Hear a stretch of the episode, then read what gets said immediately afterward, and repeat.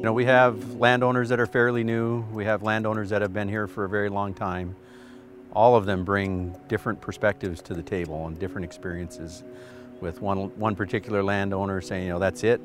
Grandfather said we should never try to control the river, and here we are trying to do this. But it really is about meeting those folks. All of those help influence decisions that are made. When I first came on and looking at stream bank projects, I had a different view because I'm learning with them every day as well. So learning together. Welcome to the Stories for Action podcast, the Life in the Land series, where we hear from folks that live and work within the landscapes of Montana, gaining perspectives that can be applied globally on the realistic challenges, successes, and what is needed to move forward in a positive relationship with the land and one another in an ever changing world. These are the interviews from the Life in the Land films in their entirety, and I'm your host, Laura Tomov. Today we're speaking with Mike Ruggles who is the Region 5 supervisor for Montana Fish, Wildlife, and Parks. Mike was formerly the Region 5 fisheries biologist and fisheries manager, and regularly in the field on issues and projects with the Musselshell River. The Musselshell River flows for about 350 miles in central Montana, from just east of White Sulphur Springs, heading east, then north to the Fort Peck Reservoir, where it joins the Missouri River. The majority of land along the river and its tributaries supports agriculture, and like many places in the West, water and water rights were historically a contentious issue in the Musselshell watershed. Water users in different stretches of the river did not communicate with one another, and water quality and quantity was an ongoing issue. The Musselshell Watershed Coalition officially formed in 2009 and brings together four water user groups, several conservation districts, state and federal agencies, and local residents across five counties. Together, the coalition ensures that all voices come to the table to maintain a healthy watershed for all of the diverse life that depends on it. The formation of the coalition prompted everyone to look at their river more holistically. And while the physical work on the ground has been significant, everything from stream restoration to better coordinated water distribution, one of the biggest impacts that the coalition has created is perhaps not quite measurable. It is quite simply the connections that is created and the lines of communication that have been opened up from folks in the upper river to the middle to the lower stretches of the river who never previously communicated and often sometimes were feuding. Now there's open lines of dialogue about different issues, ways that people can help each other, folks learning how to learn together and genuinely listen to each other's needs. That circle of communication and connection that the coalition has created has opened the doors for a lot of great projects to happen. I urge you to check out the Musselshell Watershed Coalition site, which is linked in this episode's show notes, to see just how impressive the work of this coalition is. You can also hear perspectives from two other folks that are involved in the coalition's work in two separate episodes, both with rancher Laura Nolan and rancher Bill Milton. Mike Ruggles was very actively involved with the Musselshell Watershed Coalition, working directly with residents, primarily ranchers, other agencies, and entities to create projects that led to the best outcomes for the fish and wildlife as well as the human communities. Mike will speak with us about the significance of creating relationships with folks on the ground and having them help guide the work, the value in honest dialogue, and the need to break habits of making assumptions about different sectors or demographics of people who work within the landscapes. He has great insight for folks working both in government agency as well as for landowners. Associate producer Cassie Heron and I spoke with Mike on the banks of the Musselshell River last August in 2021, just outside of the town of Roundup. It was the end of a hot, dry, smoky summer, and the river was low, but still flowing. Rain was sprinkling off and on as we spoke, a sensation that had become somewhat foreign in this dry summer in Montana. Mike begins by telling us about the Musselshell River, both the biodiversity and the people that live and depend on this river. Uh, the Musselshell is uh, just a really cool drainage, uh, often overlooked. It's definitely a working river. There's a few things that have changed over time with some management, definitely been some changes in water management and water struggles uh, which is part of what makes this unique is you have the landscape that's working, the river that's working, recent changes in how folks were managing that water makes it so that there's potential to do even more things uh, and try to bring the river back to what it used to be or, or some other function similar to that. So the Musselshell as an ecosystem is, uh, there's very few places that are like this. Uh, there's certainly lots of places that have lots of challenges, as does the Musselshell. There's uh, pushing 18 different fish species, many different bug species, you know, a couple different turtle species, you know, native turtles that have been here. One of the things that's a little different than most of the, the tributaries to large rivers is this one, it does have a lot of diversions on it. Many of those are lower than, uh, you know, they still allow some passage. So to share some of that story, the first 120 miles is an open river, which is really unusual. Most of these rivers that are in the prairie have a diversion dam or other structure that blocks the river very close to the main stem. So we've maintained some pretty good con connection for that first 120 miles, largely intact for the species, including sauger, which is one of our species of concern. Um, this last year collected some, anglers have said that they're out there. Um, not in the same abundance that they were detected in the 70s, uh, but still present where if we were to look at several other drainages uh, here, they're not present because they've had diversions in those close areas. Uh, the Powder River is one that doesn't have any major diversions, and uh, it probably is a little bit better off than this one. Um, in North Dakota, it's Little Missouri, and so, you know, if you start looking at the map and see all these little blue lines, this one's pretty dang healthy. Once we get up into the middle river, we do have some of those blockages, which that's what we're trying to work on to open. Also looking at floodplain connectivity with the railroad and the, the highway coming in. You know, miles and miles have been cut off. Um, so we're working at how can we recapture some of that length and maintain some of that habitat. I mean, just looking at this little spot we're in, I would expect if we waited long enough, we'd see a spiny softshell turtle. Um, and for instance, below Fort Peck on the Missouri River, they're basically gone. Um, 120 some miles, not, not there anymore where they used to be. Add in another 120 miles of the reservoir. Well, here, even as dry as it's gotten, this is one of the best spiny softshell populations that we have. We still have a nice prairie fish assemblage all the way up, um, getting close to the dead man's diversion, and then we transition into cold water and still have some really cool species that are there historically as well. So despite the droughts, there's still really cool uh, assemblages here. So lots and lots of potential. So the people that live here, a uh, wide range of folks, uh, a lot of them on the land, ranchers, farmers, there's also the hired hands that are there, mining communities, the history of mining that's here, uh, the folks that are living here, you know, supporting those folks. Um, so it really is this rural environment, uh, just really good folks to work with, hardworking folks uh, that really appreciate the land and know their backyards well. So I uh, came to the Musselshell uh, in 2009 as a fisheries biologist.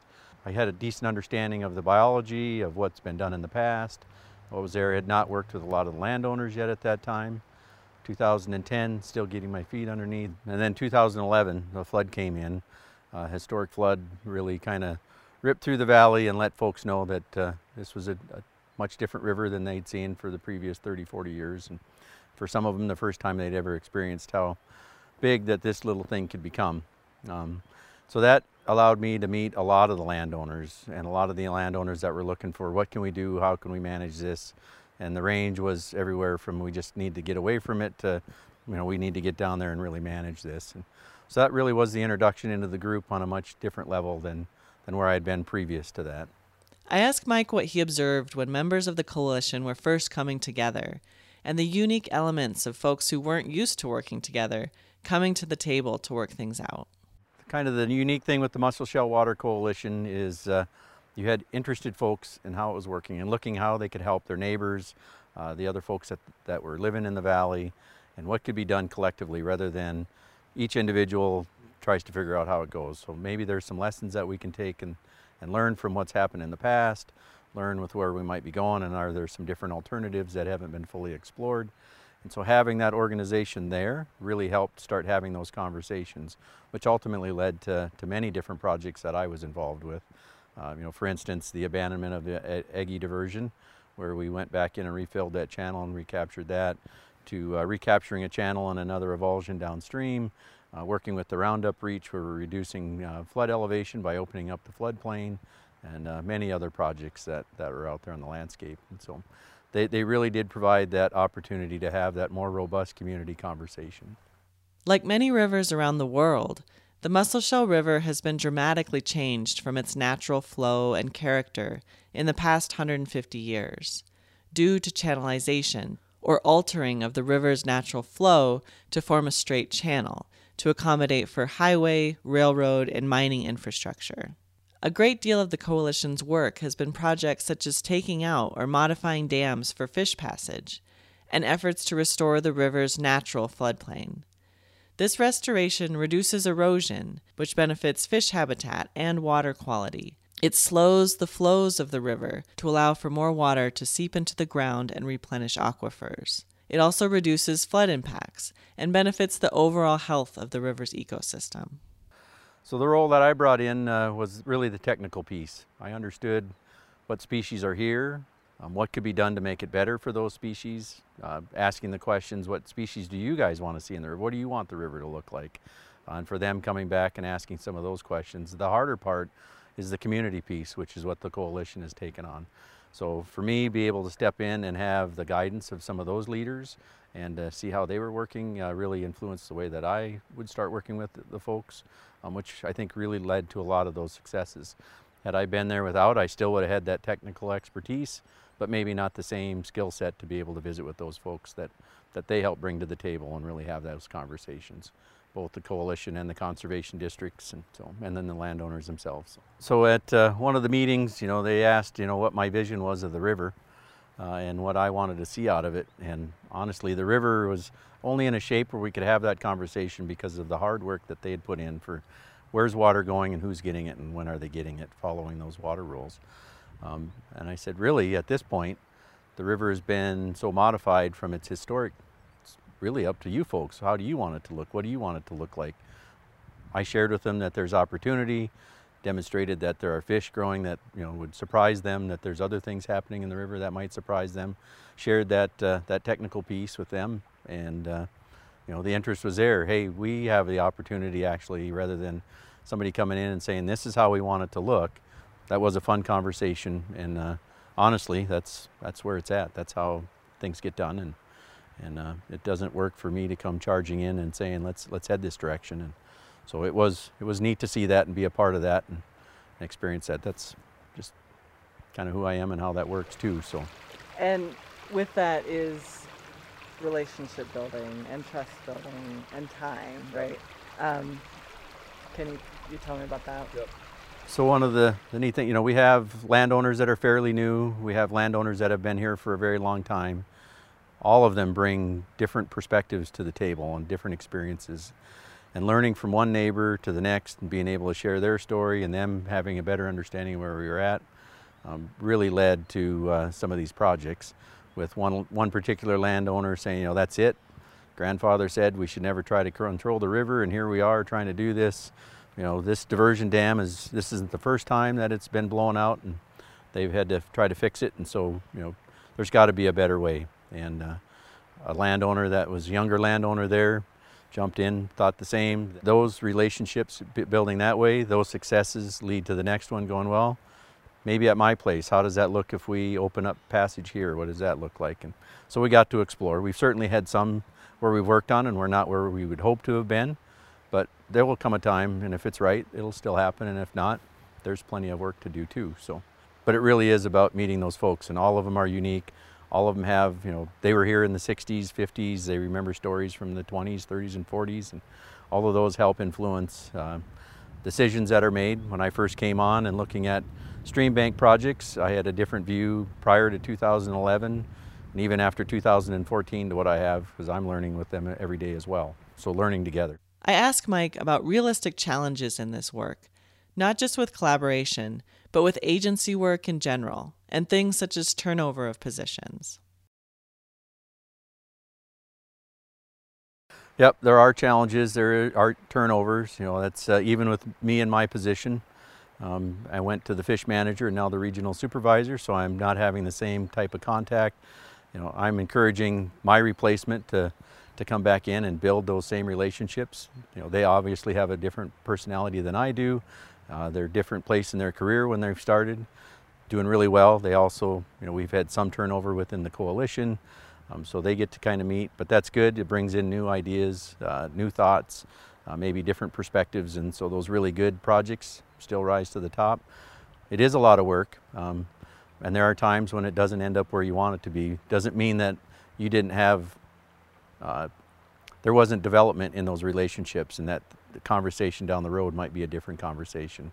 Um, so at least it's still there, and uh, everybody's respectful, and that's one nice thing about the coalition here. It's it's okay to talk about those topics that maybe in other places are, are less folks are less willing to visit about. And so that that is one of the values of having some of those locals help lead that. So. Mike speaks to the pressures that spurred the formation of the coalition and what he has seen in the past decade of working on this river since the formation of the coalition. So uh, the reason why this started was, uh, you know, the river was being dried up during the last couple droughts, uh, and there were folks that weren't getting the water that they were supposed to get according to the water law. Um, so they, they meet, pull together the group. My predecessor was there, um, and they end up with a, yep, let's get together and, and let's work through this.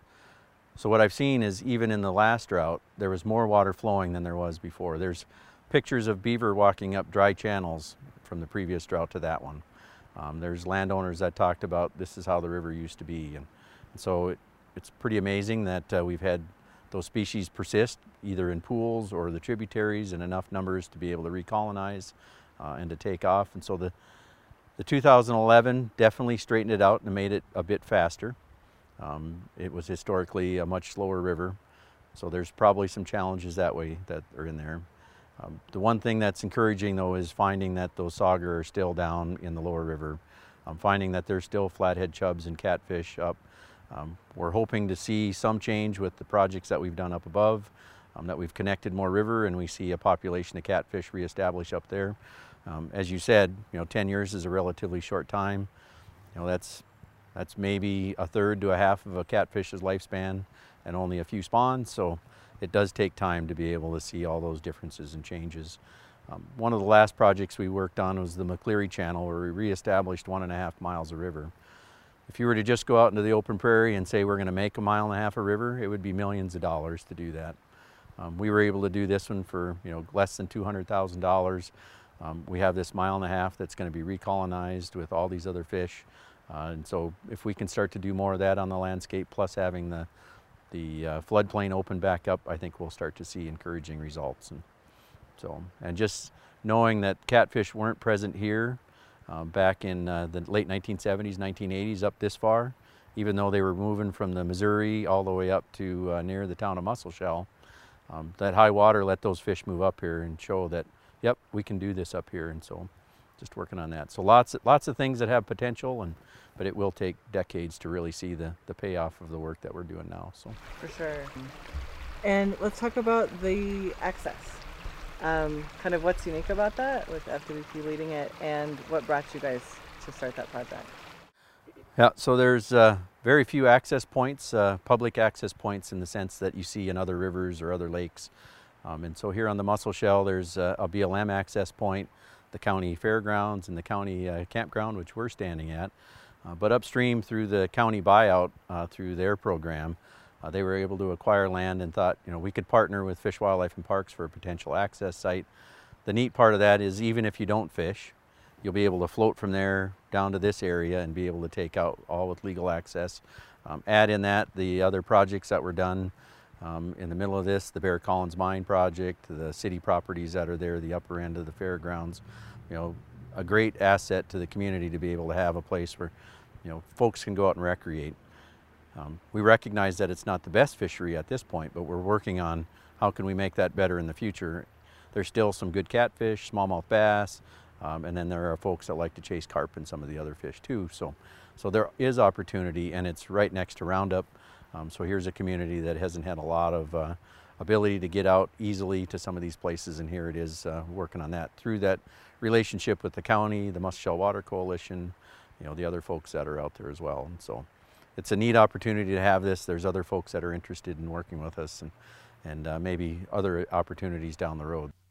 Mike also references the Bear Collins Mine Project, which you can hear more about in the podcast episode with Bill Milton. But Roundup is and was, for the past at least 100 years, a town built heavily upon coal mining. One of the area mines was the Bear Collins Mine, which operated directly on the banks of the Musselshell River, and which, when it closed its doors in the 1950s, left waste in and on the ground which was toxic. The mine had also channelized this section of the river for its operations, and this channelization exacerbated flooding here. The Montana Department of Environmental Quality's Abandoned Mine Lands Program, or AML, worked with local partners, including the Musselshell Watershed Coalition, to clean up waste from the Bear Collins mine site and to restore the contour and vegetation of the floodplain. The AML program is funded through a grant from the Department of Interior's Office of Surface Mining Reclamation and Enforcement, and so there's no charge to the county for AML restoration completed at this site. Several partners are now working to create a network of recreation trails, directly connecting community members to this river, which complements the river access sites that the FWP is leading. On the phone, you had mentioned something that really gets in our way is are these stereotypes that we create with folks. You know, just on this theme of how we can improve the ability to work with one another, work with the landscapes, that we get really cool things done when that happens. Um, just the importance of that and, and how that you've seen the success in that happen. You know, so uh, folks make a lot of assumptions about who they're working with and where they are and their expectations and typically those assumptions are wrong but still guide a lot of our actions as we go there. Um, what I found here in the Musselshell is if you go out and meet with the folks, you know, we, we have folks that belong to different colonies that we work with that people have assumptions that, uh, yeah, that's just not going to work there, and that's not the case. We have traditional landowners that are out here that you think, nope, they're not interested in what's in their backyard other than the fields. That's not the case. They all have this very intimate relationship with what's out there. They remember it as kids before they had to spend every day in the field, and they're hoping for that for their grandkids and their children. Um, so it really, there are folks that come in here and start to learn to appreciate they might be here for a different species or to do different things with their farm uh, or do the same thing and then find out what's happening here. And it's been fun to watch, you know, some of those those folks as they learn and become part of this coalition and and uh, part of the group, or at least uh, have been willing to listen. And even within ranchers, there's rarely consensus on how things should be done, and so it's always good to go in open and and there's a lot that you can learn from each one of those experiences and those different folks. And so that that really is as as much as folks probably think that the Musselshell is made up of one type of of community. It's it's not. There are there's a lot of different folks and. You know, there's, there's folks that we have met out here fishing that are tremendous knowledge about what's happening. Years of data collection that it would have taken us that within a 15 minute conversation, you have a good understanding of what's, what it's looked like. And others that talk about uh, different species being here when their kids not present now and trying to, you know, kind of figure out what happened with those. And so you just, you just never know it. And it's, it's worth taking that time to get to know folks and drop that, that veil of making assumptions and, and go from there. And likewise, they have a lot of assumptions when FWP shows up. They've already made up their mind. So it's, it's nice to be on the other side of that where, oh, well, you aren't that. Sometimes we are, a lot of times we're not. So it, it's a two-way street on that. So. Tell me about the importance of having these landscapes be working landscapes. That embedded knowledge that folks who've been here and are working on landscape have, that if that were lost, what that would mean for the greater habitat that we see here. So uh, keeping the working folks on the landscape you know, there are developments that could occur, changes to the river that could occur that could be detrimental um, to the vision that I might have and some of the others have. Uh, at the same time, it might meet their needs. And so it's nice to have this community that's out here um, that does understand the river and is part of the river and part of that history. Um, really, if we start looking at what other places are like this in the Great Plains, there just aren't a lot. Um, and part of that is the history, part of that's the water, you know, all those things kind of come together. Why, why isn't there a diversion in the lower 120 miles? Why are there so many up through here? Do we really need those all? Are the new technologies there? Um, so, you know, without having those people that have a good long-term understanding and then as folks new come in, get to appreciate from their neighbors plus hearing it from some of us, think really does lead to this opportunity. You, you think about uh, if there were no fish and no bugs in here, it might be a little bit different. It might be that there's more mosquitoes. It might be that there's less bats. It might be, you know, all provides lift to that ecosystem. A lot of times we don't understand all those pieces and parts. And, and so it is neat to, to come here and know that within this kind of nice if you look around the cottonwoods. There's several different generations of cottonwoods that speak to it's an open floodplain largely, which is not like a lot of places. And, and so while we take it for granted, if you were to step out of this basin and look at the challenges in others, while still challenging, this one's got a great foundation and great people working in it to, I think, maintain a better future for it than what it might be. So. We finished by asking Mike his perspective on the value of connecting people to their local environments. It's something that shouldn't be taken for granted in a place like Montana, where many assume that everyone who resides here has a connection to their local landscapes and rivers. Often it comes down to access, that even having the gas money or time to get to a place with access is not possible for everyone, which is why the river access sites that Mike mentions is key, being so close to towns so that some of those barriers are removed. But also, just in general, this need to connect people to their own backyards, the health of the land and water there, and how that connection directly impacts whether or not the health of those spaces continues. You know, the, the idea that uh, folks, if they have access to it and uh, they can learn to love it, is true. Having people be able to come down to the river and see it and enjoy it um, really does lead to more community, more support. Um, not without its challenges. There are some folks that not overly interested in having those new challenges brought on by other folks. At the same time, there are other folks that will love and help and support that. Um, so if this works, you know, maybe we look at the next stretch and from down here, where can we build on that for, for people to come in? You know, if you want to get away from all the sounds of you know our current world, to drop in on an inner tube or a kayak here on the Musselshell and drop below the banks, you're pretty much gone and on your own. And, and you see all the birds, and you here, this is a beautiful evening, just had a nice little rain shower. You bring folks down. Um, places where I've been um, in communities, so Billings is where I'm at now, and we're next to Lake Elmo.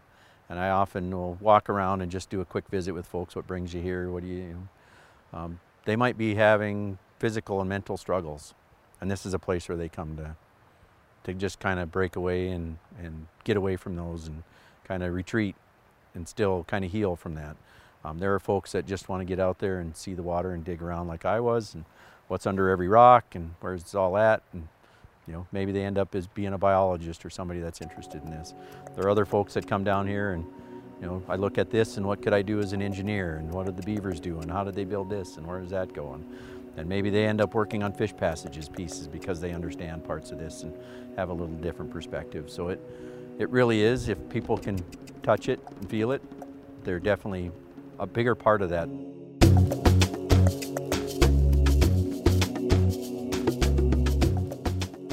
Thank you so much to Mike Ruggles for sharing with us. You can connect with Montana Fish, Wildlife, and Parks at fwp.mt.gov and learn more about the Musselshell Watershed Coalition at musselshellwc.wixsite.com slash musselshellwc. They're also on Facebook. You can connect to your local conservation district at macdnet.org. All of these links are on this episode's show notes. We encourage you to check out the other three podcast episodes, which hear from other voices in the central Montana Plains region. Also, check out lifeintheland.org, where you can find the film featuring these voices from central Montana, as well as films and podcasts from three other regions in Montana. Reach out if you'd like to screen any of the films for free at your own workshop or gathering. And thank you to Cassie Heron for production assistance in the field. Thank you all so much for listening. This episode was recorded on the ancestral homelands of several Plains tribes who interacted with and stewarded all elements of these lands for thousands of years and continue this stewardship today on and off reservation land. Be sure to share these episodes with others and subscribe to hear more stories that create connections around a thriving planet. You can follow us on Facebook and Instagram at Stories for Action and Twitter at Stories number 4 Action. Learn about all of our work at storiesforaction.org. You can browse inspiring stories from others and submit your own for us to share. The entirety of the Life in the Land project is made possible with support from the Crocus Foundation, Bioregions International, the Wilberforce Foundation, World Wildlife Fund, Montana Forest Collaboration Network, the Jim Scott family, Marina Weatherly, Montana DEQ's Abandoned Mine Lands Program, Montana Conservation Corps, Bird Conservancy of the Rockies, Winnett Aces, the Milton Ranch, Northern Great Plains Joint Venture, Montana Land Reliance, Joan and Cliff Montaigne, and additional support from Heart of the Rockies, Montana Watershed Coordination Council, Ranchers Stewardship Alliance, Lower Clark Fork Watershed Group, Big Hole Watershed Committee, Bill Long and Billy Miller, Gary Whitted, Arthur Lubis, Rodney Fry, Chris Boyer, Gary Burnett, Daniel Beal and Julia Becker, Tom Palmer, Chris King, Mannix Brothers Ranch, Ann Schrader, and Chase Hibbert. Also, a special thank you to the Common Ground Project. If you'd like to make a tax deductible donation to support future Life in the Land work, you may do so at lifeintheland.org. We greatly appreciate the support. Thank you all so much for listening.